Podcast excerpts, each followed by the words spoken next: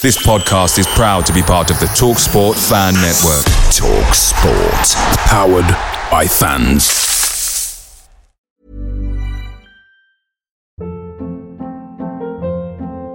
Hold up. What was that? Boring. No flavor. That was as bad as those leftovers you ate all week. Keke Palmer here, and it's time to say hello to something fresh and guilt-free. Hello Fresh. Jazz up dinner with pecan-crusted chicken or garlic butter shrimp scampi. Now that's music to my mouth. Hello Fresh. Let's get this dinner party started. Discover all the delicious possibilities at hellofresh.com. The Talksport fan network is proudly supported by McDelivery, bringing you the food you love. Swansea has more McDonald's than clean sheets this season, so don't forget your McNuggets are closer than you think with McDelivery. The only thing left to say is, you in? Order now in the McDonald's app, and you can also get rewards points delivered too. So that ordering today means some tasty rewards for tomorrow. Only via the app are participating restaurants 18 plus, rewards registration required, points only on menu items, delivery fee and terms apply. See mcdonalds.com for further details. Hey, Spotifyers, click or tap the banner to listen to Rap Caviar, the freshest 50 hip hop songs on the rawest playlist ever. Brought to you by our friends at Starz and the new season of Power Book 4 Force. Watch now only on Starz and the Starz app.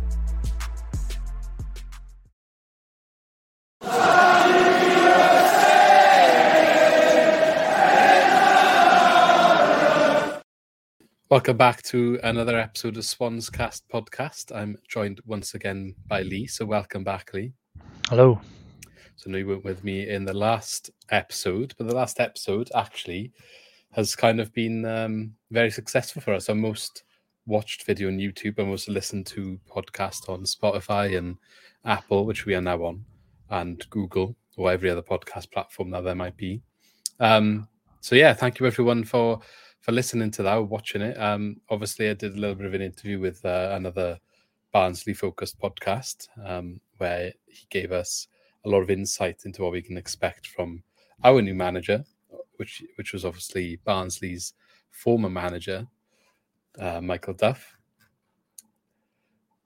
I mean, it's very interesting for me anyway. I didn't really know what to expect. A little bit of what I thought going into his his time here is maybe not so accurate. So, like the comparisons of Steve Cooper, there are some, but maybe not as direct. Um, it's and I, I guess we said it was in between Cooper and Martin is probably more right, but he did reassure me that he does like to play football. So I guess that's um, a good thing to hear. But I know you watched it anyway, and I'm sure a lot of people have. I just wanted to say thank you for everyone that did support us there. And there's a couple of housekeeping things to kind of discuss before we get into the podcast. So this this episode's going to mark the first one of the new season, if you like, officially. I know it was a bit weird because we are talking about the new manager and stuff in the last couple of videos, but we're going to be marking this one as a start of season four, Swans cast. So, four season. I know it's only technically been like, um, I think three. No, where did we start? We started in lockdown 21, isn't it? The so lockdown, like yeah. Years. The Because we caught the yeah. end of the season of that year Yeah. two full seasons. Now we're going into the third, into the fourth season. Um, Yeah. weird and it? Weird how it works, but yeah. Um, We've had three managers. of Swans Cast podcast. So welcome on for the ride. Hopefully everyone can continue to subscribe. So we've actually shot up loads in subscribers as well, come up to 588. And I did promise when we got to 500 we do a giveaway. So I'm going to talk a little bit about that today.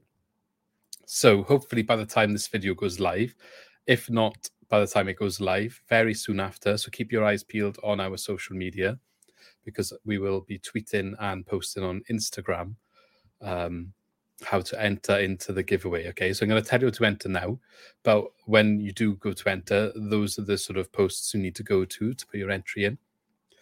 So the prize is going to be a Swans top of your choice. So that's the home kit, the away kit, or goalkeeper jersey. Or if by the time we pick a winner, the third kit is announced, obviously you could pick the third kit as well, depending on availability. And you can also tell us your size, whether you want it in adults um, or kids as well. So it'll be one kit for the winner, whatever size you need. Um, we'll discuss with the winner at the time how we will get that to you, whether we buy it on Swans shop to kind of send to you if you're not living necessarily local. Uh, but if you are in the area, we'll organise whatever is the best means for you to collect the prize. But obviously, we'll contact you either on Twitter or Instagram um, when when we pick a winner. Um, so to enter, as I said, head over to Twitter, and I'll be putting a tweet up announcing the giveaway, and the information will also be there. But all you're going to need to do is make sure you're following. So if you're not following, none of the entries will be counted. So you have to be a follower to be part of the prize draw. Okay. So make sure you follow in. And then each one of these is an extra entry in the draw. So you'll have your name put in several times. And that is to retweet the tweet announcing the giveaway, like the tweet, and to comment a photo of your favorite thing about the Swans. It doesn't need to be a photo of yourself. It can be if you want it to be like in the Swans top or in the stadium or whatever you want, or maybe you're on an away day, or it can just be your favorite player or your favorite moment, whatever you want. Just put a photo in there of your favorite thing ever about Swans, and again, that'll be another entry. So you've got three chances there to enter on Twitter, and then on Instagram again, you have to be following, but you need to just like the post. You can share the the post to your story and again comment your favorite Swansea moments. You can't share pictures in the comments on Instagram, but if you can just comment instead, a little bit of a description about your favorite Swansea moment, whether that's favorite player, favorite game, whatever it is, tell us in the comments. And again, each one of those gives you a chance to enter. So there's a potential six entries. Um, and then if you'd like to come back to YouTube, if you're watching on YouTube, chuck in the comments below where you've entered, and then we can obviously try and keep track. We'll see it all anyway, but just to show us your support and tell us you've entered the giveaway, come back to the video, tell us in the comments how many times you've entered and where, if it's Twitter or Instagram. And obviously, we'll be sure to get in touch with you if you do win. The draw will happen on the first game of the season. So I'll just remind myself of when that is. Do you know that off the top of your head, Lee?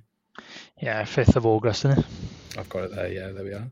5th of August. So Swansea City versus Birmingham City. And on that day, probably in the evening, because I believe I'm working. So after I get home, I will do the draw that evening. And we will announce it obviously on Twitter and Instagram as well. And in whatever podcast is done after that, we'll obviously announce the winner. We won't disclose any names or anything like that unless um, the person who wins is happy for that to be the case. Um, but yeah, we'll obviously discuss all the details with them when we have announced the winner. So we won't be using your information for anything either. That's why we want to do it on Twitter and Instagram, so that we're not collecting any personal information. We just got you there, and you have to be following and following us for us to be able to contact you as well. Because if you're not following, we won't be able to necessarily message you to tell tell you that you've won. So very important to do that. Okay, now we've got that out of the way. We can actually get into the the football side of things. Um, just wanted to make sure we touched on that because it's been a long time coming. We have been promising for a while. Yeah. I said we'd get it done for the start of the season. So I think it's a good way to kind of kick off season four of the podcast. Um, it's a good start. Yeah, good start. And hopefully, hopefully, one of you lucky winners will be very happy with um, receiving a Swans kit if you haven't already bought one this season, especially. So I know I haven't got mine yet, but we won't be putting our names in the draw. So. Okay, right. Where to start then? So I haven't spoken to you on podcast since um, Lion actually got announced while we were recording, didn't it? But yeah. officially, then since he's been here, we haven't really touched on anything. So um, it's been a while. Yeah, it's been a while. So first of all, then I think we'll start the podcast off. We're going to talk about a new start under Duff. Um, going forward, we're also going to touch on some of the friendlies that have already happened. So there's been two no detail about it necessarily, but it's a good baseline to kind of talk about where the squad's at at the moment. So we'll touch on some of the players, anything notable we've seen there, and then we're going to look at the transfer window so far as well. So there has actually been a little bit of movement. So we got some players talk about that have joined. We've got some staff that have joined. We've also got uh, some current squad players that have been linked with moves elsewhere. Now, I made this agenda I think two days ago on the 12th, because uh, we were going to record a couple of days ago, we had to postpone. So there might have been a couple more updates since that I haven't included, but anything that I've uh, seen today, I have chucked in. Um, like, for example, I think the whole Kyle Joseph thing to Blackpool and Yates got announced as I was doing it. So I have tweaked it for that. But we've got all that to discuss. And then there's a couple of links as well, players that we might be in for going forward. Um, but yeah, let's kick things off then. Michael Duff, um, what are your initial thoughts going into this new chapter of Swansea City? Yeah, I'm quite uh, I'm quite excited, especially after hearing what um, the Barnsley fans have had to say about him. Definitely seems a bit more pragmatic um, on paper. Anyway, we'll have to wait and see what happens. But it sounds like there's, uh, you know, there's still an element of playing good football, which is what we want to see as a bonus, really. But um, he's really sort of really sort of drilling home that it's going to be, you know, with purpose and in the right in the right moments, and winning is the first objective. Um, and if you know if you can play good football as well, and that's a bonus. So, kind of where I think we need to be. I think it's where the club needs to be after the past couple of years. Um, like I said, it's sort of in the middle of Cooper and Martin, so I think it's quite exciting so far. I mean, he's saying the right things for me, um, but I think all, all, managers when they come in say the right thing. So I think it's yeah. just got to, you've just got to, um, Again, just got to wait and see. But I like, young, but yeah, but I like, uh, I like, I like, I like what he's saying. I like what he's what he's trying to do anyway. Yeah, so obviously I spoke to Neil from Tykes TV, so shout out to him. Go check them out if you want a bit more insight to Michael Duff's time at Barnsley to see see what you can expect going forward here. Um, he did talk about the way that he speaks and gets the fans on board and gets them all excited. So that's one of his biggest positives, I guess, in a way. Obviously, I, that also then made it very bittersweet when he left the way he did because I guess Martin did it in a way where he gets you all on board, supporting him, like really feeling he's here for the long term, he's here for a project, like he's different. Um, you leave when an opportunity comes, I'm sure, down the road, like he did to Barnsley, but he's here now, so we'll celebrate that. Um, yes, but he's been talking very well. And I guess being quite straight to the media is always good, and it's always what the fans like to see. So we'll see how how he gets on with that. Maybe when there's a couple of results that don't go his way, and I'm sure he'll conduct himself well going forward.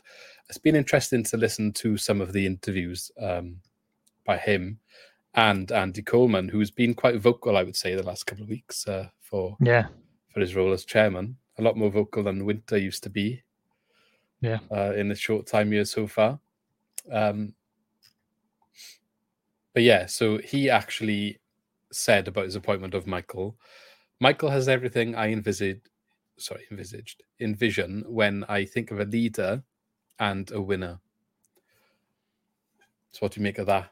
Uh, I mean, he said more than that, but that was the main, basically what he was saying. Yeah, I think it's just the seems to be the new regime, doesn't it? Because it's not just the it's not just the manager change, isn't it? Which again is sort of feeding into a bit of excitement that you know the the, the chairman is new. It's been a bit of a shake up on the board as well, new faces coming in. Um, and they seem to just be sticking to that direction of winning.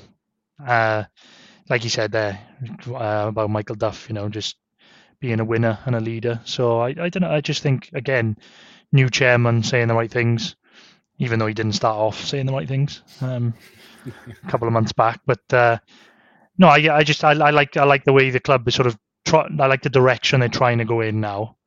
Um, and we don't know. You know, if if if it works out, it begs the question whether you know it just really wasn't working with the people they had in last time. Maybe the the people there just didn't fit. You know, the combinations of Martin and Winter and and the setup. Maybe they just thought it wasn't working, and they and they and they're changing it. So again, it's just uh, it's still a bit of a wait and see. But um, yeah, I'm still excited about that. So he talks a lot about his uh, firm belief of hard work. So I guess displaying his leadership in his first interview, Michael Duff. Um, yeah. So he was saying things like, "I would want everyone here and every player here to want to be successful. I am a firm believer that talk is cheap. I don't need to shout it from the roof- rooftops. I believe hard work pays you back. Football does not owe you anything, whether you have had a good career or a bad career, whether you are young or old. The moment you think you have football worked out, you find out that you don't. So I think that's that's a key line, isn't it? Especially yeah. after Russell Martin's tough uh, period. Um, yeah. So you might get bored of me saying it all the time, but hard work does pay you back. I did not win in the first 10 games of my coaching career, but I stuck to what I felt was right and what I believe in. in the 250 to 260 games since, I think that has worked for me. But just because it worked before does not mean it works here. So whatever happens here, and of course I want it to be a success. I know I can put my head on the pillow at night and know that it has not been down to a lack of hard work. I have a good feeling. I think this is a good fit, and I hope I can make it work. But it's not about me. It's about Swansea City. So it's not about me talking about what I want to do. It's about getting a team to win by playing attractive football. But I don't want to do it at the expense of the other. One at the expense of the other. So he, he wants to do winning and playing attractive football. By the sounds of it, there's not. enough. So be interesting to see how that looks on the pitch. Um, and he carries on then. We will need everyone pulling in the same direction. We need to align all different sectors of the club. We need each other. If the team wins, we will win. Everyone is happy. The chairman is happy. The players are happy. The staff are happy. And the supporters are happy. And if we are not winning, it is irrelevant what anyone else says. I want to win playing good football. So, I mean, we've heard similar things before Yeah. well, I want to win my way sort of thing, but it's not quite I want to win my way. He just wants to win playing good football. But I, from what I've seen in his past clubs, he is not afraid to change things when they are not working, um, to tweak the stuff to make sure he's still playing good football but get results. Yeah, that's fair enough. Again, saying the right things that that's that's exciting for me because uh, I'd much rather be winning games than uh, you know than just playing good football and not winning games. Yeah, Uh, I, but again, I just think uh, I said it, I said a million times. I think it's the way football is going. You can't necessarily just play good football and stick to that and be that stubborn because they can that you know that football is kind of it's been worked out, isn't it? We've talked it before. So you've got to be he's saying the right things there. That he's got to you know he's not afraid to change things, and I think that's right because, like we said, I think that you know we were playing that style of football ten years ago the game moves on quickly. People know how to play against it. You saw times last season where teams are happy to just sit in and let us have 90% possession and then be effective on a counter attack or wait for a mistake. So I think, um, again, I like what he said there. I like that he's going to sort of say, well, you know, we're going to try and play good football, but, uh, you know, if it doesn't work, I want to win the game and I'll change it. So I guess I guess you do that though, don't you? When your Yeah. predecessor is gone, you kind of become like the better version, and you? you kind of say, you know, oh yeah, you know, I like to play good football, which is what you liked about Russell Martin, but also I'm going to get results. but it is this. I think the key difference between what they both were saying. He's not mentioned possession once. He's saying attacking football, win by playing attacking football. Yeah, fair I, enough. I don't necessarily think that's what Martin would describe it as. Patient football. Yeah. Is maybe what he would have gone with. But um there's different ways of be, being attacking, I guess, is the point, isn't there? So he's saying I want to win playing good football.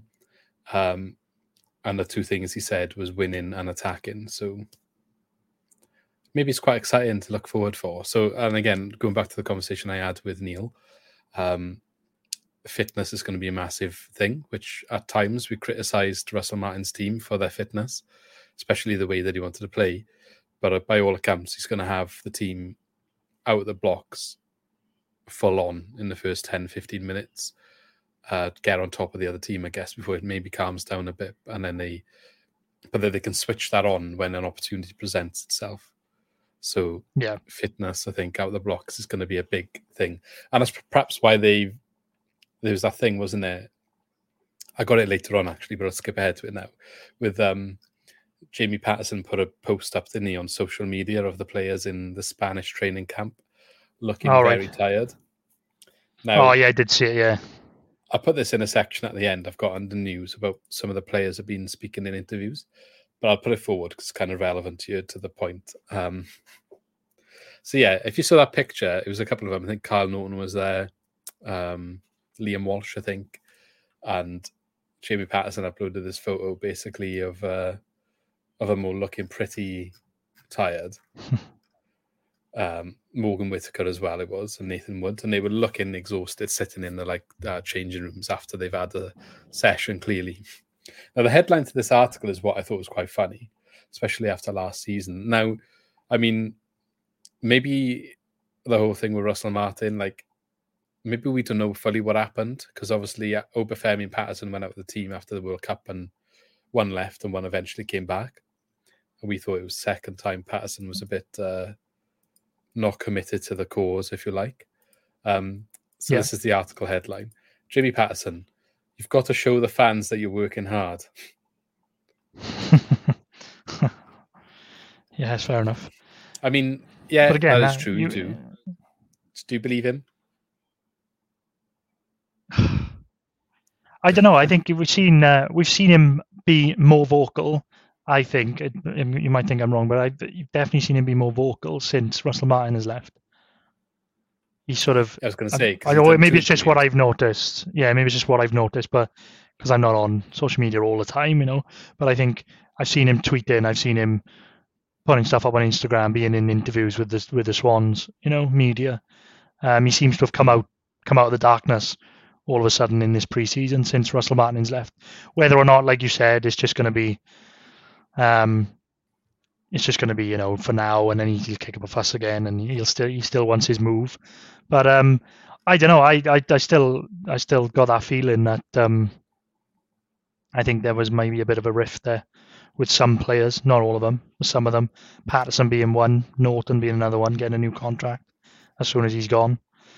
Um, so we wait and see. It, it happens, though. If you you don't get on with the manager, and then a new one comes in, you think, right, here we go. I'm Yeah. starting again. But if we can get the Jamie Paterson back that we had in his first season year, I'd be more than happy with that. Or it'll be like another new signing. Yeah.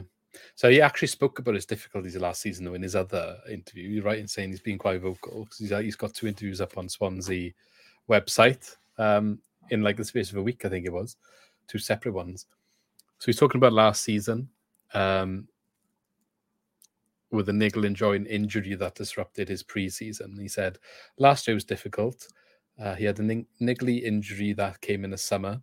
Uh, it knocked him out of his stride and he had to keep pulling out of training and he was going into games not feeling his best. Um, he said it was frustrating. I always tried to play through niggles, which I wouldn't say is the best idea, but I'm stubborn because I want to play every minute of every game. Yeah. We went through a bit of a bad patch of form as a team, and I was just trying to take it on myself and produce performances. But really, I wasn't right. I ended up having a lot of time out, saw some specialists, and got it sorted towards the end of the season. So this is suggesting he was injured for all of that time where he kind of went AWOL. Yeah. But I don't recall ever being having the clarity to say that. Russell Martin seemed to give the impression that his head wasn't in it, he wasn't trying hard enough. And Jimmy Paterson is now Yeah. coming out and Russell Martin's gone to clarify no, I had niggly injuries and I wasn't performing because of those and decided I needed to get it sorted. It's just a bit Yeah. weird, isn't it? Like, I mean, they, I don't know. Martin expected him to just play through the pain, and because he said no, I want to get it sorted, they fell out. potentially.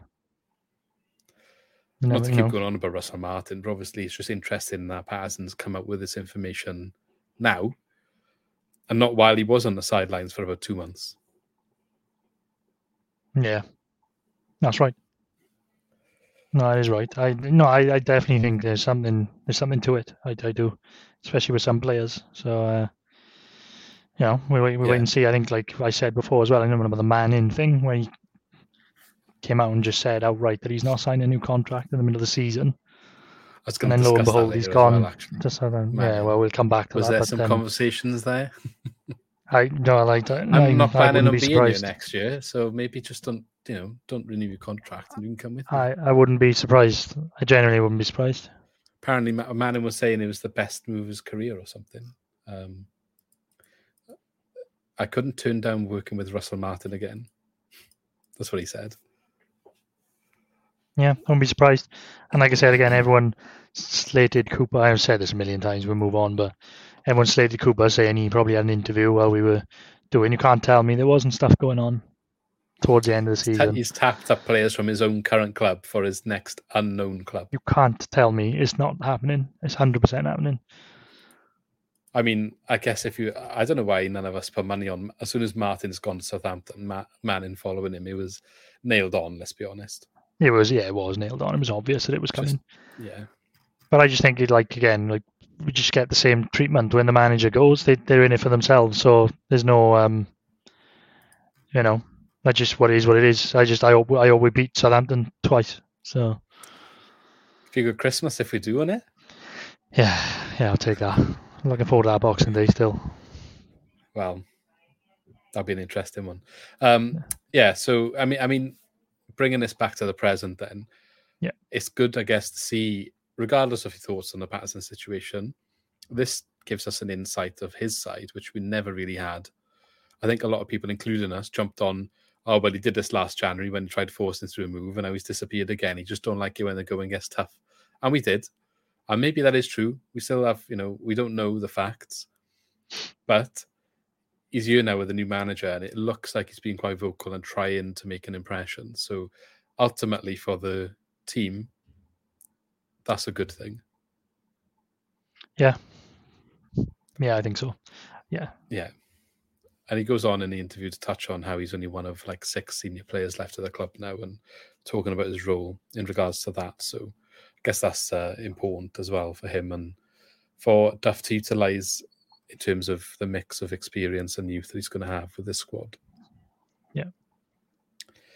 Cool. Right, let's talk about some of the squad and friendlies then. And we're obviously going to keep talking about Duff as we go through the agenda because this is it's pre-season, so we just want to see what's going on. So we had two friendlies. First one was against Haverfordwest. That's not where Lee Trundle's gone, is it? no, He's gone. I thought you meant a. Mumbles Is it Rangers, isn't he? Cardigan or something? Oh, is it? Is he in a he's Mumbles, back down is here now. I, I can't so. remember. He's got a new Welsh club every year these days, isn't he?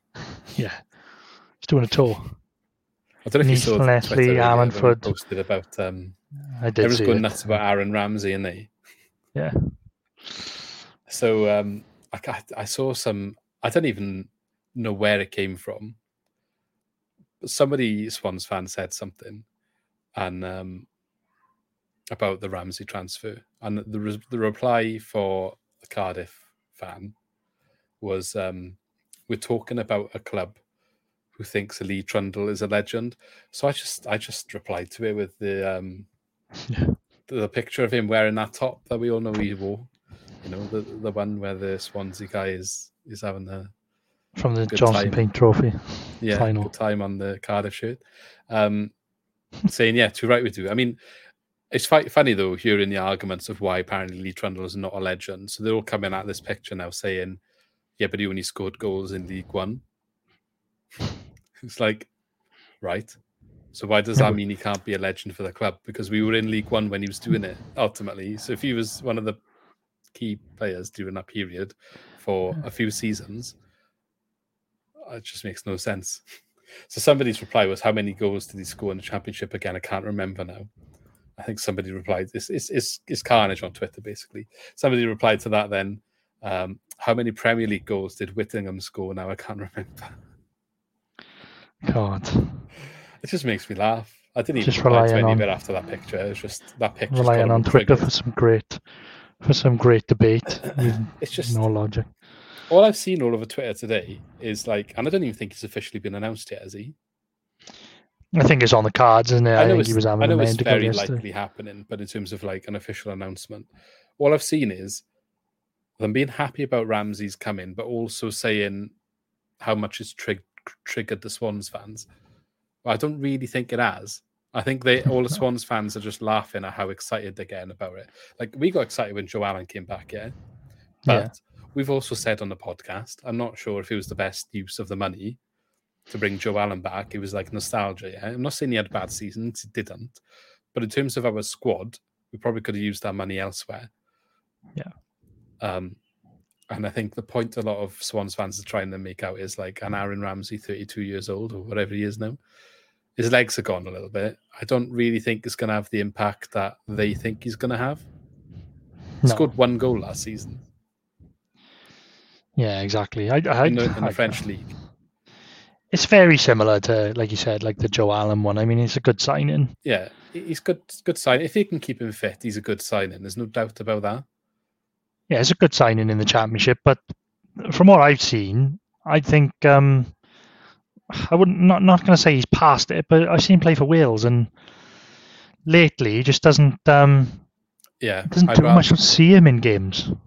yeah, I I can't remember the last time someone played well for Wales. He didn't play well in the World Cup No. at all, and he's not the Aaron Ramsey from Euro 2016 or whatever it was. No, he sure. performed well in the championship at this level. Definitely Yeah. put a, you- and you know he'll like be brilliant when he plays in the derby. If he's Um, fit. But- well, if he's fit, but that's I mean, over a long term- long term season. It's the same with Joe Allen. It's exactly the same. You're not going to get them playing Middlesbrough away on Saturday and then Blackburn away on Tuesday and then home again on the sat on the Saturday after. You're just not going to get it. No, no, I agree. Like, I mean, would every club in the championship probably like a player of Aaron Ramsey's quality? Yeah. Is he the star player signing? They seem to think, I guess, because they're on transfer embargo, maybe it is for them because they can't really get much. Um, And it is a nostalgia homecoming. I understand that. Um, but I just, I feel like maybe when people are talking about the end of the season, I'm gonna put my neck on the line here. That I feel like he's gonna be one of them that people might be like, oh, he's a bit of a flop. Didn't really do what his name suggested. And not to say that that doesn't mean he didn't have a good season. It's just you've got to respect where he is in his career as well. Yeah. 'Cause He didn't do much for Rangers, did he, when he went there? No. No. Yeah. I know what you mean. I think um, maybe he needs to drop. He's what is he attacking midfielder? Normally likes to play, doesn't he? Maybe it's time he drops into like more of a Joe Allen role. But then I'm not sure how much that suits his game. But then I don't know if he's got the legs for the being a little bit further forward where he likes to play. yeah, it'd be interesting to see how they manage him. Um, I don't know. I think it's you know again like you know playing devil's advocate. It's good that uh, you know he's Welsh playing back in Wales. Um, it's good for that, and it'll get it'll get a buzz going, and it's a bit of a story for the derby. You probably have like you know Joe Allen, this is Ramsey, and it's quite good. I think it just sort of it's, it does sort of Yeah. add to it. But No, I would say yeah, like proceed with caution because as like we said, we saw with Joe Allen. I, I just don't. It's just it just makes me laugh now. Literally anything happens. Like Cardiff signing Aaron Ramsey. It's like right, Swansea versus Cardiff again. Um, like you said, like you know, all of a sudden they're like, oh, as a club, as Lee Trundle is the hero. It's like, all right, Yeah, I mean, we'll go on for days I bring in me, bring in me too if you want. yeah. Well, that's that's what that's what triggered everyone actually speaking about it. Did you see the article Wales Online posted? Because obviously Wales Online, Cardiff Online, basically. Um, yeah, saying it was the most important and biggest transfer ever by a Welsh club ever. Basically, it was that Paul. What's his name? Oh yeah, I, I know Ab- Abbandonato or something. Yeah, Yeah, yeah. I think he wrote the article, so obviously that's where the headline came from. So that's where all the Swans fans were reacting to, and it was people like, "Come on now." you're saying, I know Ramsey's been a good player and he's had a good career. No one's questioning that. And he had a good career for Wales, and we all respect him as Swansea fans for what he's done for Wales. But like we signed the likes of Fernando Llorente, who's won the World Cup. Yeah, So that statement that you put on the headline of it being the, the most important and key Wel- Welsh club signing ever, and it was something about like only Cardiff have the pull to make these sort of signings. That's the kind of narrative that he was going for, and it was like, yeah, okay, calm down, mate, calm down. Like That's Aaron ridiculous. Ramsey, who, you know, he wasn't necessarily uh, ever present in his Arsenal days for their first team. Had a good career at Arsenal, but he was in and out of the team. There was one season I think that stands out that scored a lot of goals in. Didn't really have a good time when he went to Juventus. Didn't have a good time when he went to Rangers. And he done all right when he went to Nice last year. It was in Nice. yeah. It was Nice. Yeah, last year. Yeah, Yeah. yeah, Nice. Yeah. Um, I would take having the likes of Llorente for one season and Yeah. over that every day. So that was this is the biggest transfer in Welsh history. There, we go. Yeah. And the other one I, I think I mentioned on my personal account was Ronaldo. Well, speak for Sanches. itself. But uh, ironically, I said, I mean, they're forgetting about the amazing signing of uh, European golden boy Renato Sanches, and I spelt his name wrong because obviously it was an ironic tweet saying how how how unforgettable he was, and I forgot how to spell his name. So that got quote tweeted then, saying that I was I was um, deluded. So I, I quote tweeted with the um, the gif of the pass into the billboard. I was just Oh, like, yeah, the point, the point has gone straight over your head. Yeah, well, it happens a lot, doesn't it? I mean, obviously at the time it was a massive signing, and we all know how it went. Like none of us are stupid, but yeah, funny. Anyway, that's enough of Cardiff fans on Twitter. Maybe we can make that a weekly section. I think that would be quite. Just the weekly heads gone from Cardiff fans. I've just seen as well. Fresh news: Swansea City have just announced Pablo Hernandez has just announced his retirement. There's another one. Oh, is he? There's, there's another. Oh, yeah. There's another absolutely hammered signing. caps for Spain in the what was it the Euros he played in? Yeah. So World Cup, one of them. Anyway, back to what we Mi- were actually. Michu, Michu got a Spain cap while playing for us. Yeah. What other big signings are there? I mean, many from the Premier League yeah. time. You could say Andre Ayew Are you? at the time that was a big signing. Yeah. I know we re-signed Wilfried Bony, but like technically that's signing a Manchester City ex Manchester City Champions League striker. Yeah, I was Second one for time, days. even though that flopped. Huh? Yeah, you kind of need to take out our Premier League time to fit fit their narrative, don't you? You have to forget about that. That's what it was. It was. It was. Um. It wasn't just the Ramsey thing. They said this, and when we signed Craig Bellamy, the two biggest ever pulls for a Welsh club, and only one club would be able to pull off these signings. It's Yeah. literally the same as Joe Allen coming to us. You, they started up in Cardiff. They are Cardiff boys. Joe Allen was a Swansea boy. That's literally all it is. I guarantee, if it was like the case of Ramsey was from Swansea and he played for us before he went to Arsenal, then it would be the other way around. Yeah. But whatever. We'll um we're happy with But there we go. We'll move on. Yeah. Watch him score a hat trick in the derby now because Oh, probably. Yeah. Yeah. It's the only game he'll play in. So probably. Um, so yeah, Swansea played Haverfordwest and they won 2 0. Goals from Joel Piroe and Joshua Thomas. So Piroe still still scoring for them. still we'll banging talk him about him a little bit later. Um, and then the second friendly was Swansea nil, Brondby nil. They played a friendly against Brondby. Yep. So I'm not going to read through the teams, but I was going to pick out some notable absentees from what I could see, and perhaps some of the youth team players maybe we should keep an eye on. So Josh Thomas is the obvious one to start on. He scored against Haverfordwest, so um, he's an exciting talent forward player, a striker. Yeah. I think maybe one to keep an eye on. If Michael Duff does like to play two up top, he might go through quite a lot of strikers, especially when there's injuries. Maybe we'll we'll see an opportunity for Joshua Thomas, unless he goes out on loan. That's a Yep. one to keep your eyes on. I think Cameron Congreve. I, I I feel like he needs a loan spell. I don't know how you feel about that. Yeah, I think so. I think that would probably do him a world of good. Get some, uh, just get some proper game time under his belt. I think it's probably that's probably the right thing to do for him. I agree because like I think he's only 19 still, and he's been in and out of the first team, and he had a little bit of a rough one last year where he got subbed like in the first half or something or half time, Yeah. and then was out to the match day squad for weeks after that. Yeah. Which he's young and he like he, he needs to go and get experience at the professional level, at first team level, maybe in League Two or League One. Yeah. I'm not he probably he's got the talent probably to become a fixture in our team. But Ollie Cooper, who did break in last year, is a few year, years ahead in his development and managed to get there by having a good season at Newport, for example. So I feel like maybe even Newport is a good place for the likes of Cameron Congreve to get a loan. Yeah, It'd be interesting to see if that happens. it's not a bad shout. Joel Cotterill was on, um, was playing in these matches. He, I think, made his first team debut last season. I think he's a is he a winger or midfield somewhere?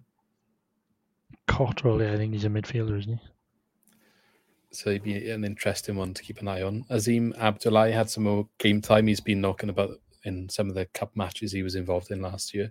I think he came in and came on in the League Cup match, and it was nice to see Yeah. as well. Brandon Cooper was in Yeah. was playing in these friendlies. So I'm I wondering noticed if, that. if Yeah. he can get involved this season. Well, like he, well, you know, it's only fair that the manager comes in and gives everyone a chance. But uh, he was kind of brushed aside as well, wasn't he? Yeah, But, um, after Yeah, I think came in and made him like is right. You're going to be in the center of a back three, and then everyone came Yeah. back and he signed a couple of players, and then he's just not even there anymore. yeah. Yeah, I'd like to see if he gets another chance. I mean, did he went on loan last year? Didn't he go on loan to Swindon or something? I can't remember. Or was Yeah, it so he Forest went on Green? loan and got recalled in the in Christmas, didn't he? And then he got injured. Yeah.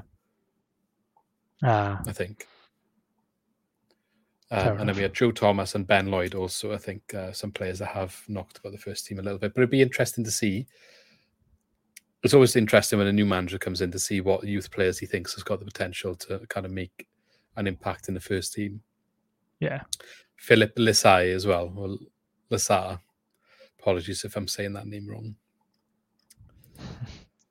Okay, so anyway, the important part was the notable absentees. So I'm going to get Kyle Joseph off the list here first because, like I said, I'd done this before it was announced that he'd left. So case closed. I I think like we we know the reasons Well, that, that makes sense why he was missing. Yeah. Yeah. thought he would have been involved otherwise. Um, Steven Benda, I didn't realize he's actually out till Christmas. Oh, is he? I didn't realise that either. Pa- Apparently so. I thought he was back in the summer. It was a nasty injury. still out. So we are being linked with some goalkeepers, and I'd imagine that is why. Because yeah, he's he's uh, Yeah, I, well, I didn't think he would be out to. I guess you kind of just assumed, you, that everyone's going to be fit by the start of the season when they get injured in the previous season. But um, yeah, I didn't realize he was out till Christmas, but he did have a, a bit of a nasty knee injury there. So, well, it'll be interesting to see if they bring someone in. Because if they do, where does that leave everyone when uh, Benda comes back? We'll talk more about that later. I've got him in the transfer section. There's one specific keeper that we've been linked with uh, that I've seen anyway. Uh, okay, Liam Walsh. Now, don't know whether I'm concerned with this one or whether it's just him being injured again. I couldn't find any information. I'd like to see Liam Walsh given a chance of featuring heavily this season, but it depends if he can keep himself on the pitch. But both friendlies he wasn't part of. It's so strange because he had that run in the team and he was brilliant. He, but he started the, he even started the derby away against Cardiff, didn't he? And he Yeah, was he he was brilliant in that game. Yeah, and then I think he did have another knock, didn't he? Or I think Russell Martin sort of said like, you know, he was still coming back, so they were managing him. And then I don't know if he did have like an injury towards the end of the season, but um, Well, he travelled to the training camp. You know, he's in that picture I was on about earlier from Jamie Paterson. So hopefully it is just a injury concern. I would like to see him part of the team. I think he really added something when he came back and was a very um, important reason why we picked up our form towards the end. yeah, of the hundred season. percent. Yeah, Um, Nathaniel Ogbeta as well. yeah. Considering we imagine. don't have a left back, I think maybe Kyle Naughton has been playing left back. Yeah, I'd imagine uh, he's probably on his way out, doesn't he? I'd, I'd assume. Um, I think it's been on the cards for a while now, isn't it? It's never really worked out. Hmm. yeah, maybe. I don't know if Joel Cotterill can play wing backs as well. It looks like he might have played left back as well in the second game. Maybe. Versatile, perhaps. Um, and Josh Ginley, or Ginnelly, I think I said his name wrong the other day in a podcast I was on with Gabriel Sutton. Ginnelly. Obviously, he's just joined. We haven't spoken about it yet. We're going to go into that in a second. But he's already picked up a calf strain. And when Michael Duff was talking about it, he said it wasn't a good one. Oh, great. Yeah, fantastic news. So I don't know if that just means he's going to miss most of pre-season or if it's going to extend into the season or not. There was no dates, but um, never nice when you sign someone and then you can't see him playing in the first two friendlies because they just picked up a training ground injury. That's typical, in there. But uh, well, hopefully he'll be fit by the start of the season. Fingers crossed. Fingers crossed. Um, let's let's keep the theme going with him anyway and move on to the transfers. So obviously he was a first incoming transfer as a player. Signed him on a free, I believe, from Hearts. Like that's what he was last season. His contract expired. Um, 22 games in 89. Sorry, 22 goals in 89 games.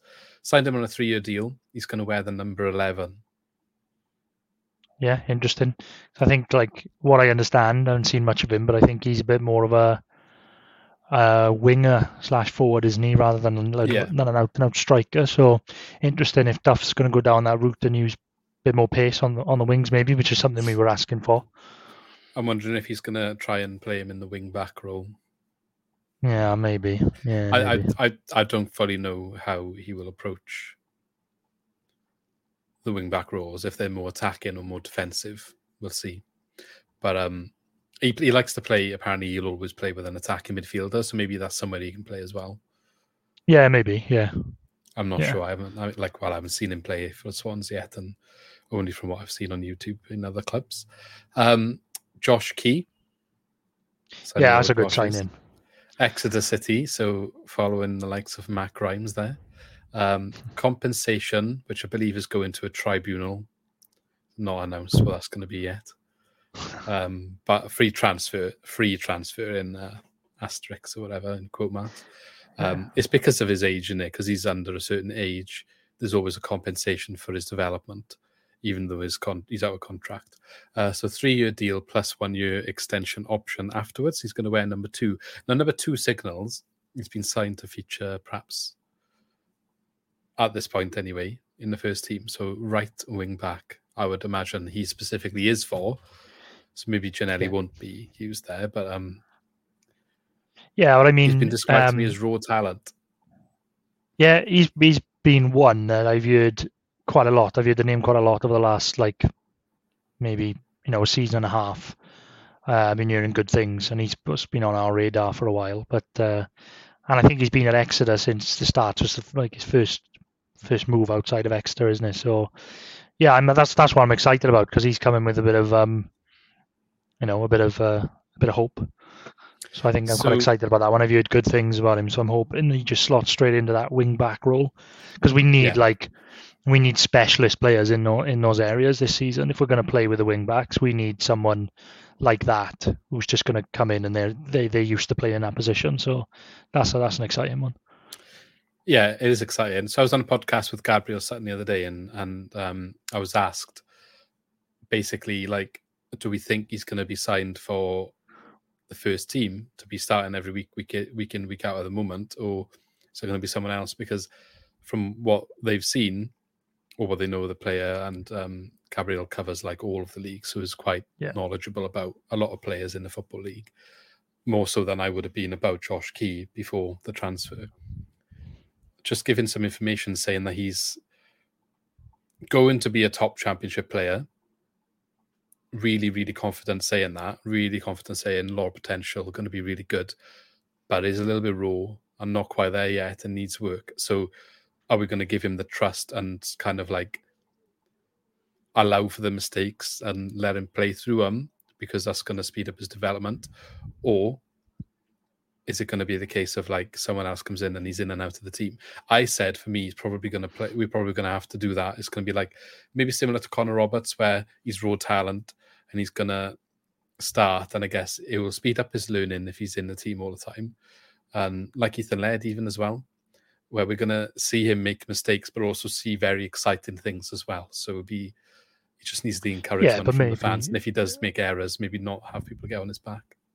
He is uh he is right side, isn't he? He's not left. Yeah. But uh, well, ev- even so, I think that's probably maybe he'll sort of share the that position with Naughton a bit, um, maybe, and Naughton will um, you know sort of sort of guide him through that, share a bit of the game time, like you said, rather than him being in there all the time. Uh, maybe he'll just do a bit of both with Naughton. So uh, yeah, you know, that's that's is an, it is an exciting one. Signing young players with a big uh, with a bit of pedigree. Yeah. um, okay, so that's that's Josh Key. Uh, Jerry Yates then. So this is the one that was announced as I was planning this podcast. So I have to quickly change some stuff. So if I miss details, apologies. But um obviously from Blackpool. It's an undisclosed fee. I was trying to look into it. I believe it's around 2.5 million, I Yeah. want to say. Um, which is a three-year deal with an option of a one-year extension afterwards. He's going to wear number nine. Um, I will talk about Carl Yeah. Joseph later, but there's maybe a link there. Yeah, yeah, Kyle Joseph's going the other way, so I think it it's probably must be part of the deal somewhere. Yeah. So whether it's 2.5 mil with or without him, I'm not sure. But it's undisclosed, so I can't give a accurate figure anyway. Yeah. Exciting though, I think he's done well for Blackpool last year in a season where they got relegated. Yeah, I, th- I think this this is a good sign in. I think this is uh, not one that I expected us to make because he scored 14 goals in a in a relegated side. I think that's uh, you, you can't knock that to get 14 goals in the championship. Um, well, how many did Piroe get? Like 20. 20 dead on, wasn't it? Yeah, so you know if he's scoring 14 goals in a team that was that was struggling all season, then that's that's quite exciting. I know, like that's again that's on paper. It's got to work out and it's got to click, but uh, you've got someone that knows where the net is, so it's quite. Yeah, I'm looking forward to that one, and to give him He's got a nine as well. Pace as well. To give him, yeah, to give him number nine. I think that's uh, that's that's a big goal as well. That like with you Was that about Key, I Obafemi's number? Yeah, I think that signals that he's going to be, uh, you know, Who was The main man. 11 before? 11 last year. I can't remember. Did we have one? That's a good shout. I can't remember. I'm going to have a quick look. There wasn't Was it one the- last season. No, I thought so. I just couldn't think of anybody wearing 11. What was um? I've got to forgot his name now. What's the one that? What's the one we had on loan from West Ham, which didn't really get a chance? The like winger, wing back. Um, Oko Flex. oh, he's not on this list. I'm looking. I think he was signed after it was published. He wasn't 11, was he? I don't know if he was. I just I was just thinking, but he was on loan, wasn't he? I forgot about him, to be honest. Like, yeah. I feel bad. I forgot he was he existed. Um, well, yeah, but that's that's he didn't really get a chance, did he? Jordan Garrick got given the number last year. That's weird. Hmm. And Dan Williams. Yeah. Anyway, um, that's basically the players that we've signed. There's one more though. I can't say his name. I'm not going to lie. From Crystal Palace Academy, so it's for the for the youth team. Yeah. Malik Kadugan. Yeah. If I've, if I've butchered that, really sorry.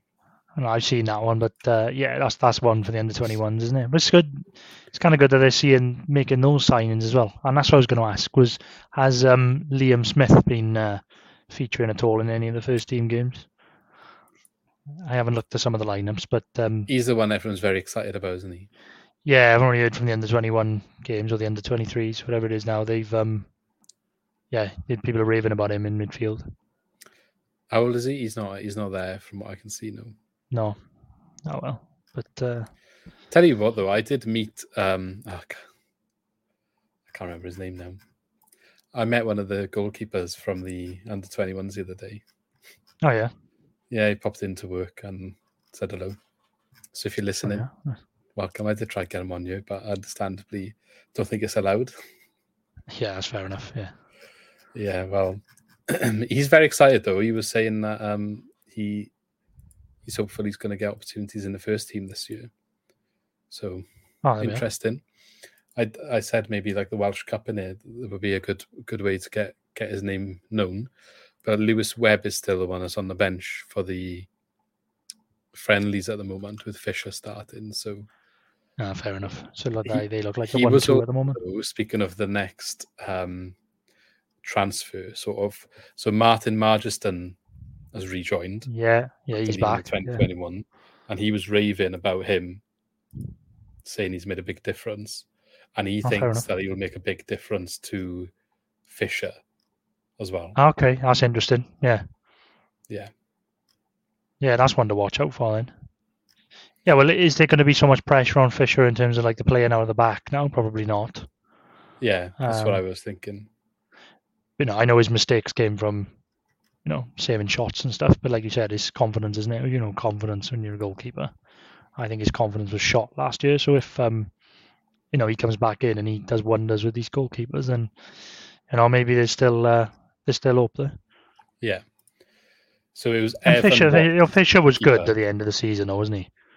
That's what I said to. Um, I think I was talking again on, on the podcast I was on the other day. Gabriel Sutton. Um, there was questions about Fisher and if we're going to sign a new keeper, and I was just saying, for me, Fisher is a massive confidence player. I don't think he necessarily should be written off. Yeah. but it's obvious when we're in a bad place or the team or he's in a bad place, you see worse. But when it's the other way, he he is capable. Um, it's just a lot of people don't have the patience to necessarily see that, and goalkeeper's not a position where you want that to be a trait, really. I think. Yeah, fair. Uh, the goalkeeper I was talking to is Evan Watts. So good luck, Evan, on your. Um, Yeah.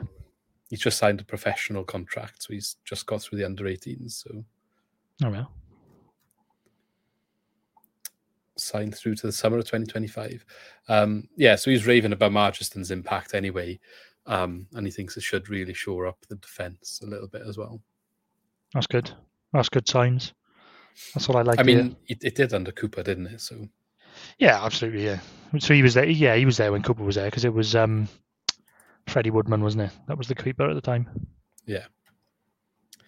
And then Alan Sheehan and Martin Paterson also joined the coaching team as both of them assistant head coaches. Yeah, I saw that Alan Sheehan. I can't believe that. I remember when he uh, he played for Notts County, I think. But who did he play for? I haven't got a connection to Josh Sheehan now, is he? No, I no, I don't think so. I can't. I if I'm if I'm thinking of the right one, I'm sure it was the one who used to constantly score free kicks against us all Alan the time. And I can't remember who he used to play for. I know he played for Notts County. So I think Uh, he played for someone Swindon, else. Bradford, Peterborough, Newton, Lincoln, Northampton, Mm, I don't know. Maybe Leeds. I don't know. Maybe Leeds. Crewe, Mansfield. Quite a few Leeds, I think at the time. Yeah. No, I, I know, and yeah, I remember who it is. Notts uh, was his um, the most. It looks like 140. Yeah, I know he was. Yeah, I know he was Notts And County, Luton. but uh, Luton yeah, I remember well. who it was. Yeah, that's interesting. It's funny how it comes round. I remember when Michael Duff was playing for Burnley, and then he's like, you know, they're there now. These are sort of the players that you were watching when we were a bit younger, which is scary. Now they're all coaches. Yeah, we've had quite a few of them, really, haven't we? When you think about it, Yeah, Laudrup even. even Laudrup. Yeah, well, even Russell Martin to an extent as well, wasn't it? Yeah, I remember him sort of being in Norwich for ages and then being our manager. Man, Paulo Sousa. it's bloody scary. That is getting old. Um, okay, so that's the incomings. So out. Sorry, no, it doesn't really be many outcomes. Kyle Joseph is the main one. So he's um, Yeah. gone to Blackpool, undisclosed fee, as already discussed. Probably some link with the Yates deal. I'm guessing. Um, yeah, it must be. I'm guessing Latibeaudiere is gone as well because his contract Well, was, out. he Didn't got released in it. I was. Did he not join someone? it? Did he join someone? Yeah, I thought. Oh, well, I didn't think he was officially released. I just thought. Um, Yeah, he's he's His not on the contract ran out. list, was he? So oh right, oh, gone. Yeah. So Yeah, they just let that one run out. Um, trying to see if he's currently got a club. I don't think he has. I know he's linked to Coventry. Yeah, I don't know if um, I feel like Coventry been linked to everyone, and they got like 22 million from Gyökeres to spend, which is absolutely insane. Like from the Gyökeres we saw at Swansea, yeah, it's mad, isn't it? and I think he went for much 22 money. million. Yeah, like two years later, he's gone for 22 million. He went to Sporting Lisbon as well, didn't he? It's crazy. That's hell of a move. Well, I think it's I think that's good for us that that transfer's gone through because that should be a benchmark. I think Yeah, so. well- I, well, he did it. You could argue he's on par at least. Yeah, you could argue he's on par at least, if not better. So I think that needs to be a benchmark for uh, any potential Piroe transfer. So if they can get 20 million for him, um, and yeah, he's a good player, but I think like if you look, like you said, Piroe's done it f- consistently for two seasons, Yeah. then we got to be getting at least the same amount. I think. I remember when we didn't sell him last year, and the clubs were like, "Oh well, they are interested, but they want to see if it's the one season wonder or if he can actually maintain it." And he went and got another twenty goals. So, what the, Yeah. I think Gyökeres was at Coventry the year before. Maybe, yeah, that's yeah, he was there, but he didn't have the impact, same impact. He, he had a really good season last year. I know that. No, last season he was good. Yeah, to be fair. Well, they nearly got to the Prem, didn't Yeah. Um, that's that's a crazy amount of money for championships. that is that is ridiculous money, but it go lad. That's that's worked out well for us because we can use that as a benchmark for anyone that comes in. Are and like, says- oh god, we let them go cheap, didn't we? Yeah, but the thing is, like, I just hope now that because they've got that done early uh, commentary, I just They hope that we don't get. Uh, yeah, but I hope we don't get dragged into like, you know, right down to the end of the transfer window, and then we're up against a wall where Pro is desperately wanting to go, and then we end up selling him for like seven million. It looks like a bit of a interest war at the moment. Ah, right. There's a few. I don't know whether yeah. no one's bidded necessarily, but the more clubs interested, you'd like to say it's better for the price you're going to get. But uh, maybe none of them go in. Then it could work both ways. So the links currently are Leicester, Southampton, Everton, Leeds, Forest, and then two Italian clubs. Correct me if I say this wrongly. You're the Italian expert here. Um, Saler. I'm so rubbish at that. Salernitana. Yeah, that's it. With the accent as well. Say it again. Yeah, Salernitana. But he's um that's Paulo Soup. Paulo Sousa's manager there. Is he? Yeah, he's manager of uh, Salernitana. So I think uh, that's an interesting link. Yeah. Well, there we are. That's one of the links. Um, did they just go up or like are they in the? I think they just went They up. came up. They came up last season, so they survived like- this season. Okay. I'm sure though I read that Piroe weren't interested in them. Um, but the interesting one that maybe I wouldn't mind if he goes here because it means he's not against us for a start. At Atalanta, so apparently Man United are after their striker, is it? Yeah, For big money. And Piroe has been named as one of the potential replacements. Be right if he goes to Atalanta. Yeah, I like that. Don't mind seeing Oh, that. Like yeah, with I- like with Gyökeres going to Sporting Lisbon, I wouldn't mind like Piroe going to somewhere like that. Yeah. Similar sort of fee as well would be nice, wouldn't it? Well, look, I think, like I said, it's got to be the benchmark. I think they say the clubs is twenty million or nothing. Don't even don't even talk to us if it's not twenty million. Yeah. And worst case I scenario is we keep him for another season. Yeah, but then he goes on a free unless we go up. Yeah, but you chance your arm. I don't know. Personally, I would. I guess like it'd be nice if they have an understanding that if he did stay, like, are you going to sign if we get promoted? Yeah, that's fair. The thing is, like, is it worth us underselling him for like seven million? You know, or or keeping it keeping him for a year with a chance that we could possibly get promoted. If you got Yates and Piroe, I, I fully expect him to go. By the way, I'm not, you know, I, I think he will go. But you know, you've got like Yates and Piroe as options, and a couple of other players that we brought in. Then, you know, that's that's frightening. If you got two strikers there, one who scored 20 goals and one who scored 14 goals last year, that's some firepower, especially if Duff is going to play attacking football. Yeah. That's uh, that that could be frightening. So, do you risk? You know, if someone says, oh, "I will give you seven million, you might just say, "For seven million, we stuff that, and we might go up with those two up front." But then, I don't know. It depends. Are we in a position to lose seven million? That's the thing. I don't know. So that's yeah. Well, they're saying they're in, they don't need to sell, and they? They're saying they're saying they're not in a club a position where they have to sell. That's what all the interviews this summer have been. Yeah, we'll see. Um, also, I've just read on an Everton fan, um, not not fan, Everton like fan base website, if you like, reporting on their interest in Joe Piroe. They ha- they are reporting that Swansea have made it clear they're prepared to use Gyökeres' fee as a benchmark. Yeah, good. Well played. It's got to so be. let's see if there's truth in that. I would like to think there is because people have said about them learning mistakes, but you know some of the players in the past going for the cheap, and they did touch on it in some interviews, I think, recently as well. So it'd be good to see if they actually do hold out and get a decent fee. But surely they're looking at that, you know. They must be looking at that Gyökeres sale and thinking, bloody hell, I want some of that. Yeah. But like, it's such a that's such a strange transfer. Like, what are we missing? Like, nobody came in from last year, and then if you're like, if you're sporting Lisbon and you come in and you're looking at the championship, you know, would they have considered Piroe, or maybe they just, you know, like you said, with agents, maybe Gyökeres wanted to go and play in Lisbon. I don't Yeah. know.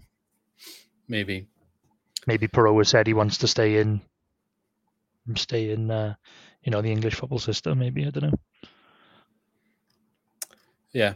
It's interesting, isn't it? I mean, scouts. that's not what's I going guess, on but you know he's still he's still there and he's training he's playing in the friendly so yeah, he's he's here until he's gone, and he. Um, there is some more interest though in other players. So, a couple of concerning ones. Nathan Wood, um, Brentford apparently looking at a move for him around four million, and his other clubs reportedly watching as well. That's mental, is. Mental. I don't know. Is it is it just me? I think it's. Uh, I think it's I cheap, dunno. it? I know. I think it's cheap, but I mean to get so much interest after one season, which he didn't play He's every been game. linked to like Arsenal and stuff. I know. day. I just think, or is it just you know the English tax? Yeah, but wasn't he playing for England? Um, Played for, he got he got called up for the under twenty ones, didn't he? But I don't think he played in this. They won the European trophy, didn't they? England and twenty ones, and I don't think he was in the squad because he's been training with us, hasn't he? And they won the European Yeah. Cup. So I mean, yeah, I don't know. People rate him highly. It seems. I'm surprised Yeah, we it got him on a like- free last year, really, because I didn't never. so yeah, really- that's why Middlesbrough let him go. I know. unless he ran it down. But you think like, if he's that highly rated, the fact that other people went in for him when he was free last year, do you know what I mean? Maybe Yeah, they were, yeah. and we actually just done well to get him. Yeah, maybe. Um, Matt Grimes. I mean, Yeah. I don't know how much basis there is to this one. Obviously, it's Southampton, but I was reading they are considering making an approach. But it could just be the easy the easy headline. I'm not sure how much truth that is there. We were all worried about it since Martin went. He's still playing. He's still as captain. He's still doing everything, and it's not like everywhere in terms of the rumors now and again something pops up, and I did see it pop up that they were apparently ready in a bit, but Yeah. it's gone quiet again because that was like two days ago. So Yeah, I wouldn't. Yeah, I know. I guess it wouldn't be a surprise if uh, Stampton come in, but um, just just fingers crossed that we can keep him now as well. Bloody hell. yeah, Because like the transfer window so far is going well, didn't you? And then all of a sudden it's like, oh, he's gone, he's gone, he's gone. So I think we need. I think we obviously we need to keep Grimes. I think he's uh, it's quite important. I would love to keep him. I mean, yeah, I think it needs to be a big fee anyway. Again, if if that's to happen, and to be fair, they've just splashed like twelve million on like a Manchester City youngster for midfield, so that no one really knows about. That's an interesting one. Yeah. What was his name? But yeah, twelve million or fifteen million, right? Or maybe it's twelve million. 15. I will get it now. I'll get it up now. Obviously, I haven't got Southampton news to my fingertips. So here we are. Shea Shea Charles, 15 million. I don't know much about him. But what I'm saying is, if he plays in the mid midfield, then that's a lot of money to spend on a midfielder in Championship. Um, like he Oh, yeah. hasn't even he hasn't even been on loan anywhere. He literally Yeah. played one game in Manchester City's senior team. He played one game in the Premier League last year. that's a lot of money, isn't it? So they obviously gamble on a rated him a decent amount, Man City, to have him play in the Premier League and then sell him for 15 million. Yeah, But he's not gone low anywhere. So like limited first team appearance, really, from what from what I can see anyway. yeah. Um, so maybe that means they're not going to go in for Matt Grimes. Like, I, I don't know. Have they sold many players Southampton since they've Not that I'm aware of. No, I haven't seen any. I haven't seen much about it. They might have, but I haven't seen anything pop up. Yeah, But uh, yeah, I don't know. Yeah, that's a lot of money to splash out, and they've brought Manning in as well on a free. I know, but wages are probably decent. well, well, we couldn't afford his wages because we apparently No, but uh, there we go. Okay, and then I've already spoke about Kyle Joseph, so that's all I've seen so far in terms of um, anything interesting to talk about. There's not so much noise anywhere else. Um, some links though. So we've got a left back, Lee Buchanan, who's currently playing at um, Werder Bremen. Used to play for Derby. Fair enough. Oh, yeah. What we need, we need someone. Yeah. Need someone on the left, link. don't we? Indeed. Um, Keinan Davis from Aston Villa. So he's got 12 months left on his contract. He's not really getting much action at Villa. That's a good one. striker. So I, I guess, I mean, I know we're probably going to have a few more strikers available under this system that he wants to play. So who we got now? So we'll have Cullen, if we don't include Piroe, Cullen, Cullen Yates, and Whittaker. depends where you're going to say that Whittaker and Ginnelly are going to play. Yeah, Because there's not really been much talk about Whittaker going either, which is surprising. yeah, I know. Yeah, that's uh, that seems to have just gone really quiet, doesn't it? Yeah. Maybe he's um Maybe he's going to get another chance under new manager. See, maybe he'll get another Yeah. bit of a run. Maybe. Um, and we got this one is really exciting, but I'm not sure how much interest we actually have. And I know the likes of Coventry are also after him. And I did read that because I've got I've, I'm in a chat now with a bunch of other podcasts across the league, so that I keep getting spammed with information about all the different clubs and their transfers. I'm sure I was reading that he was training with Coventry at one point. Dylan Vente. So he's from Roda JC. Um, and he's kind of like, if you think of Joel Piroe's last two seasons, very similar. 46 goals in the last two seasons. And he's saying Nice. he's looking for a new challenge. Nice. You'd imagine Coventry would be in with Gyökeres going. They've got the like that. money on hand, haven't they? Yeah, yeah, that's it. So, so we'll see on that one. I mean, it would be exciting if we can get him, but we'll see. And then the goalkeeper I was talking about earlier, Vasilis Barkas, if I've said that right. Again, sorry if I haven't. um, who would be a free transfer. He used to play for Celtic. When he was there, he was labelled a flop, and he spent the last season on loan from Celtic at Utrecht. Have I said that right? Utrecht, is it? Utrecht. I'm so bad at foreign pronunciation. It's awful. Hold my hands up to it though. Yeah, Utrecht. I think that's uh, that's where Vorm came from. Yeah. So he did. I looked at his stats, and it looks like he was their first team keeper last year. Played a lot of games. Don't know much about him, but other than the fact that they weren't happy at Celtic, clearly. But if it's maybe someone that's available on a free and he's had experience in those leagues, obviously if Benda's out till Christmas, maybe that's what the thinking is. Yeah, it depends. Yeah, I just guess we don't really know what the um what the thinking is with the goalkeepers. Is it going to be a Fisher is number two, and then Benda coming back, he'll be one and two, or are they, or they maybe looking to bring in another number two, and maybe Fisher gets phased out. You don't know. I don't know. You don't know. Fisher going to go to Southampton? I doubt it. No, he probably realised his mistake now. maybe. Okay, that's all of the transfer news I have. Anyway, um, a little bit of news from internally this time. Not much left to talk about. We'll end soon. Um, so we talked about Michael Duff and Jamie Paterson, which Paterson stuff I was going to include, but we've already done it. Joe Allen's been talking. I guess we touched on this a bit earlier, saying about how he's not always able to play all the time. So he said, I want to have a much bigger impact for Swansea City this season. And he's been talking about how injury difficulties didn't give him the season that he perhaps wanted last year. It'd be good. Well, if he can play, if well, he at the end of the season he was good. He was playing well when he got the red card, didn't he? Yeah. Um, so I think like beginning of the season was a bit stop start, and then he was in. He was in at the end of the season. He was playing well. So yeah, if you can get, like you said, if you get half the games out of him and he plays that well, then we'll be we'll be in a good position. Yeah.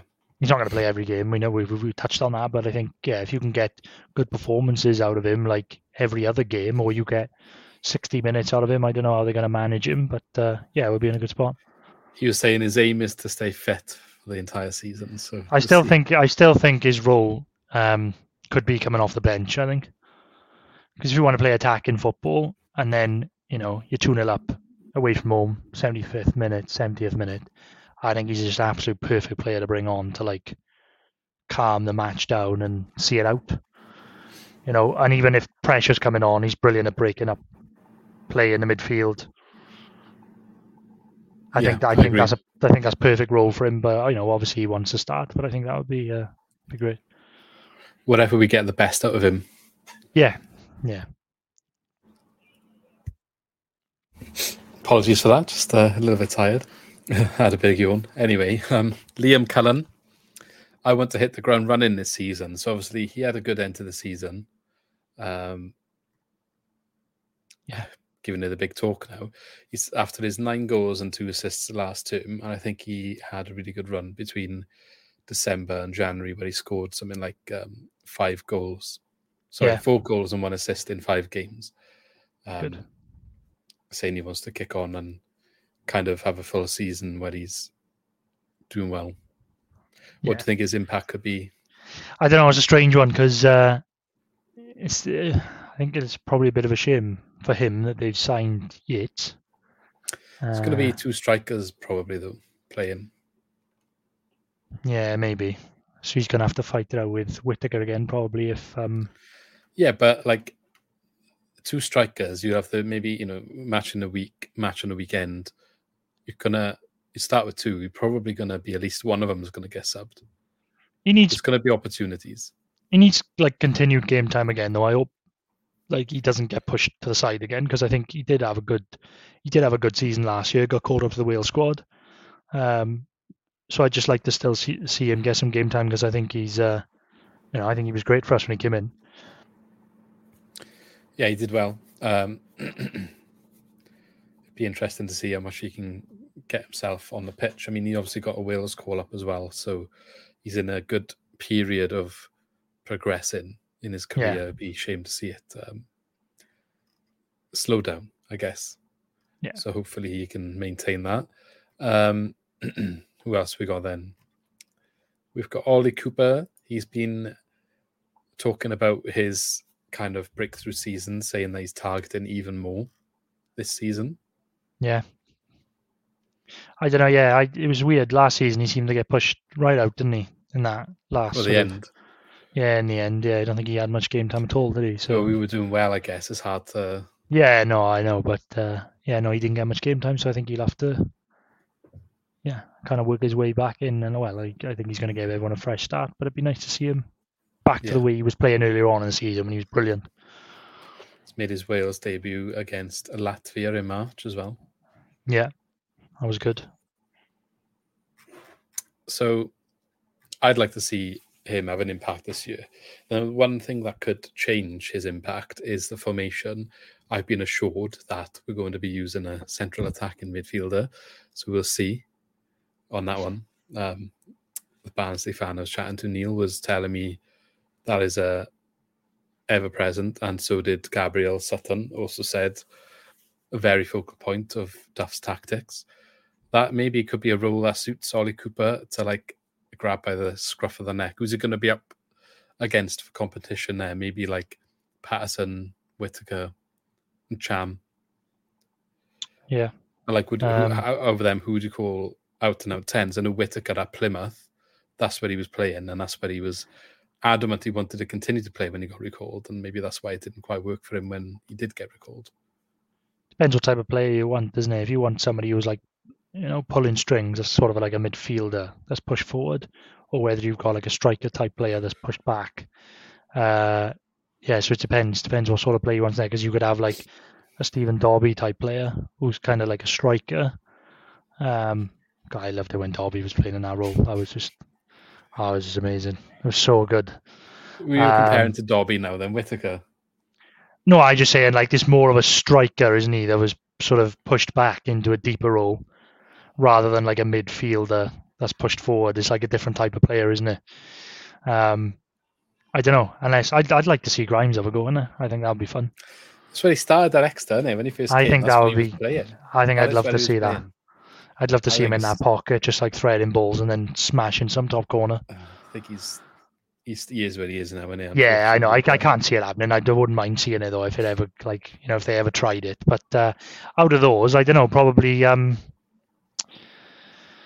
I don't know. I'd say probably. I'd say probably Ollie Cooper. To be honest, is probably the more um, Paterson as well. I think Cooper or Paterson. I would say is are the more complete players to play in that position. I think in Cham. But is a that where you get the best out of Cham as well? I mean, you say that, don't- but yeah, like, and Cham was our tech second top goal scorer last year, Yeah, I know. and he had half uh, the game time of uh, Cooper. Not saying he's better than Cooper or anything like that. Like Cooper's able to operate out wide, and I think that's where he was used a lot off last season, and maybe why he didn't have as many goal contributions. Having him in the number 10 role maybe gives him more opportunity to get involved. I think that's where he probably played more of his time in, in Newport as well, where he had a good Uh, season. Yeah, I don't know if uh, I don't know if there's any rumours on in Cham. I thought he would, he might. There was something, but it got shut down. Ah, right. Can't okay. remember where it was, though. Depends on where we go on. I guess you've got you're quite diverse in that area. You could play different types of play. I think they all bring something different. Because Paterson, when he played there, when he was on top form, was brilliant, wasn't he? Did he ever play there? Yeah, he was sort of playing there, wasn't he? With um, because it was like him and then Piroe up top. I thought he was always left wide because was, there was three, wasn't there? There was was- someone on the. No, I think he was more playing in the middle. If you think of like, They just when he was in, on though, top innit? I think it wasn't necessarily just him in the middle, like the full on cam. I don't think Martin ever really used that. We used No. to say about it being a gap behind a striker all the time. Yeah, maybe. I just think of all the times where he used to pick up the ball, or he was in that slot. Like he scored the goal against Cardiff in the middle, didn't he? Maybe I, I, I mean, might be wrong. They, they do adjust stuff. No, maybe like you said, he was playing on the left, but he was just in that position a lot, like drifting in. But uh, Hmm. yeah, I could see him doing that if would he's on top form. and then he would come in probably. Yeah, but I could see Paterson doing that role. Um, Yeah. When he's playing on top form, he can do it. Yeah, So yeah, that's that's an interesting one. I don't know. It depends which way he likes. I don't know. thing Got is a number with Cham, if if he's not going to be in that role, where's he going to be? Because then you have to ask him to drop further back in one of the two midfield slots. No, I think he's got to be in that role, isn't he? Um, in Cham, if if that is the way he plays, but it just depends whether or not. I don't know. it's difficult to see what they've been doing in the friendlies. There's no like, it's not on sofa scores. you can't see how they set up or anything. Yeah, I guess we'll get a proper look now when they play like a home when they play the home friendly against Bristol Rovers or. Uh, I know they got Oxford away as well. They got a couple of friendlies. They got Reading as well away at some point. So I Yeah. think, um, yeah, we'll see. We'll get a bit more of an inkling then. I think what he's doing. It looks to me here that he's played in the first half of one of them was um, Fulton, Allen, and Cham ahead of him. With So that- yeah, that- that would be- up front. So that'll be two holders, two holding Yeah. midfielders with one attacking midfielder. And then second half, it's Grimes. Oh, it's difficult to work out this one. Congreve, Grimes, Paterson. Hmm. Congreve's got to be right back there, actually. Right wing back, I think. So it'll be Grimes, Paterson, Cooper, Piroe, Cullen. So that's got to be Cooper and Grimes holding. Paterson further forward. But that's that's two up top as well. Yeah, it's Piroe, Cullen. That's what I said. It's going to be two up top with someone behind. But in the first half, it was just Whittaker, wasn't it? No, it was Whittaker and Josh Thomas. Sorry, I didn't. Oh, Josh. Yeah, I so did- you're right. Okay. Yeah, So it looks like it is going to be two up top with one behind. That's uh, yeah, that's interesting. yeah, and two holding. That's that's what he goes for apparently. And then it'll have to be wing backs because you it'll can't be, yeah, it'll be three like or five at the back, however you want to call it. Yeah. two one two in the middle. Yeah. Um, and in the other game, then it was Grimes, Allen, Cooper, Cullen, Piroe. So that's clearly Cooper in the behind the Yeah, striker. So unless he did use Paterson alongside Grimes, which is interesting. Um, God and knows. then unless he just tried to half- put, put Cooper, uh, push Cooper back and put Paterson in there, and he's just giving them all game time in that Yeah. position. I don't know. and then you've got Fulton, Paterson, and Cham, Josh Thomas, Whittaker. That's exciting though. Like two up top, an attacking midfielder. That's very attacking. So there again, though, Fulton, Paterson, and Cham. The way that they've listed it both times is like Paterson before this instance and Cham, the other instance, Ollie Cooper. So I'm wondering if he is playing Paterson in the centre midfield position. That's a big call, though, isn't it? It is, yeah. Unless he's doing if- one if you're playing- holding midfielder and two cams. Yeah, maybe, but that's that's very attacking. Um, It is. but I think yeah, if you're going to go like box to box. because if you're going to play two up top, you've sacrificed um someone in the middle there, and you're like a holder. So I think uh, that's exciting, but you have to have very two good holding midfielders there. Well, I think like a perfect thing would be Grimes, Grimes and Grimes and Fulton as two holders would be perfect. Yeah. With Allen coming into the mix now and then, and then having your two strikers, and then either or Paterson, Cooper, and um, who's the other one? Paterson, Cooper, and Cham. Speaking of Fulton, do you like his new hair? Yeah, his bleach blonde hair. Also on on Gabriel That's Sutton's powerful. podcast, Gabriel told me does not rate Fulton. I was like, what? No, Uh, I think I remember what the conversation we were talking about Grimes and uh, if he goes, who's going to replace him and do his job and all that sort of stuff. Gave me a good recommendation from Barnsley. Forgot the name now. Um, saying basically could do the same job as Grimes, um, in their opinion. And then basically brushed Fulton's impact off, saying doesn't rate him. It doesn't rate him at all. I was just like, don't agree with that, but fair fair comment. yeah, that's a strange one because I think uh, Fulton's been good, especially Yeah. like towards the back end of last season as well. I think he's been brilliant. I th- he's just he, he he offers something different in our midfield to what none of the others do. Yeah. Um, if you take Fulton out, there's no grit. Uh, that's harsh. There is grit. There's no like, no one's going to go and two foot someone. Yeah, a bit of um, I, don't- I know what you mean. I don't Bit of an edge. the word. Bit of an edge, yeah, like He, that, he just a bit of protects an edge. Grimes, doesn't he? To let Grimes bit more, do what he wants bit more of a physicality. Yeah. in the midfield and a bit of an edge. Yeah. Yeah, I think he does it well. But Yeah. that's uh, there we go. It was interesting to hear that opinion. yeah. Well, it's interesting what people say in it from the outside. Uh, yeah, I mean, yeah, maybe it was uh, Russell Martin's style. He didn't come across the best in, maybe. Maybe, maybe. But on that note, I've got nothing else. Have you got anything else you want to touch on before we call it a day? No, I think that's it for me. I know a bit of a long one. We had a week off last week, so there was a lot to fit in. It's pre-season in there. There's news every week. Yeah, Um, it's hard to hard to talk about it all. I think we Yeah. probably we haven't even touched on certain things. Oh, that's the one thing. When the, the League Cup, I said we were going to reply to someone's comments. So in the last video, um, somebody asked us in the comments on the last YouTube video. So again, the question is always welcome. We'll try and answer them either in person or on the video, the next podcast we do. Um, and we were asked what do we think of Swansea City's involvement playing in the Welsh League Cup.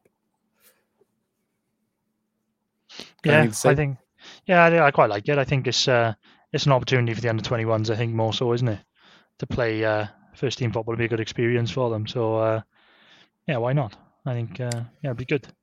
And yeah, we we were trying to find Cardiff in the information on uh, the rules because the way the club announced it made it look like youth team are going to play, which I think is going to be the case. I was trying to see if that's like a rule of the competition. I couldn't find any information on it. Yeah, but I, don't know I, think I think there'll be overlap when there. I think like obviously the Welsh Premier League and the cups will Yeah. be played on like Saturday afternoons, so I think there'll be overlap with obviously our like normal fixtures. So I can't see many um you know first team players being able to play because of the timing of it. Like for example, the first round against Carmarthen is on the Saturday, and on the Friday night we've got a friendly against Oxford away, which will be the first team, and then obviously you'll probably have the under twenty ones having a run out against Carmarthen. So I think it, it, it's probably for that, and maybe you know maybe you'll get some players who are not in the first team or trying to get try and get back fit playing in those games as well. So yeah, I know why not. Yeah, it'd be interesting. It's a wild card entries for us in Cardiff, isn't it? So I don't think it'd be a yearly thing, um, but it's nice to be part of. Uh, if we go on and win it, do they get a European place for that? I don't know. Yeah, it's a good question actually. They know. used to, didn't they? Yeah, it's not. Yeah, it's not a bad shout. Imagine that. I feel like there'd be some complications with that. It's the, it's it's the League Cup though, isn't it? I don't know if it's they got the Welsh FA Nah, Cup maybe. as well. Maybe you don't for that one then. Yeah, Because sure. maybe that's why actually. Because I'm sure the reason we couldn't enter it is because of the whole like you're either an English club or a Welsh club. If you're going to play in the English league system, Yeah, you go to Europe, you count as an English club going to Europe, don't you? Yeah. Yeah. Which is annoying, but um, that's the way it is. Yeah, well, back in the day, we used to play in the in the proper Welsh Cup, didn't we? And uh, I remember, like, well, it was the last game of the Vetch when we beat Wrexham in the final of the Welsh Cup. There's another reason they stopped it, I think. Yeah, but then we, yeah, like, we didn't obviously have um, European places from that, so I think that might be the last, time I can remember us playing in the in the Welsh Cup. I think. Just us and Cardiff used to win it every year. Yeah, this is this is this is different. Or this is the League Cup, so either maybe there's not a not an Yeah, entry in maybe not Europe for it. So yeah, Interesting anyway. Um, Yeah. Be nice to see them do well if they can, especially if a lot of the youth are getting involved. It's just extra game time and more competitive level as well for those players to.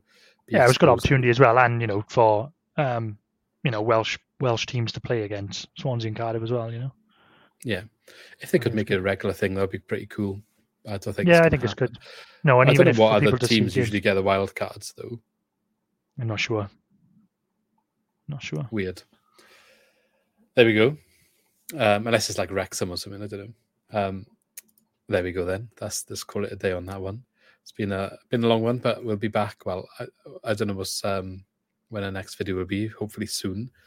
Um, hopefully get some guests on as well. I'm thinking of maybe seeing if I can try and sort out some pre-season overview stuff with a bunch of other podcasters for each club in the league. So I'll Yeah, see if I can draft that up because obviously it'd be a lot of work, but if I can get the timing sorted and availability of the other people in line, even if we don't get every club, but we get a lot of a, a lot of them, that'd Yeah. be good to see if I can get something sorted. So keep an eye out for that anyway, and um, don't forget to get involved in the giveaway. So Twitter and Instagram to enter all the instructions at the start of this video. I'll be doing a tweet and a post on Instagram with all the information, and that is where you need to enter on those posts. So keep an eye for those when they come up in the next few days, if not already. If whenever this goes out, recording on the 14th of uh, July, so whatever day you're listening to, have a look earlier if you need to, and um, get involved in the giveaway. So that'll be going on for a couple of weeks until the first game of the season, and then we'll pick a winner. So good luck, and we shall Sounds see you in the next video. So let us know in the comments below everything about what we spoke about. What's your opinions on the transfers in so far? How do you think we're going to do under Duff? And we shall see you next time. So have a good one. See you soon. Sports Social Podcast Network. The match has just finished and you're on your way home. What better way to celebrate that 90th minute winner than a McNugget share box and a few tips with your mates? You channel your inner Ronald as you race to beat the McDelivery home, just making it in injury time. Ordering McDelivery is easy on the McDonald's app. You in? Our participating restaurants, 18 plus, serving times, delivery fee, and term supply. See McDonald's.com.